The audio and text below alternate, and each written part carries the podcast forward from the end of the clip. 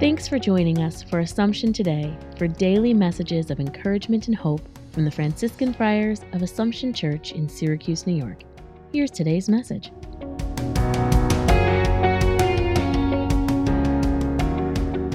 June the 13th. The Feast of St. Anthony of Padua is a special day in the Franciscan calendar.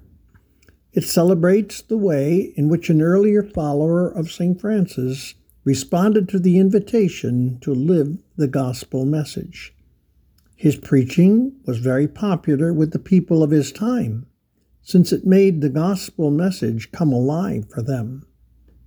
Devotion to him has made him a popular figure in the ensuing years. His work and his life was centered in Italy, but today he has a following in many parts of the world. The world of his day was troubled and challenged, much as the world of our day is. He remains an example as well as a saintly intercessor for our times. St. Anthony of Padua, intercede for us.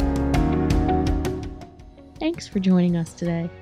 Connect with us online at AssumptionSYR.org.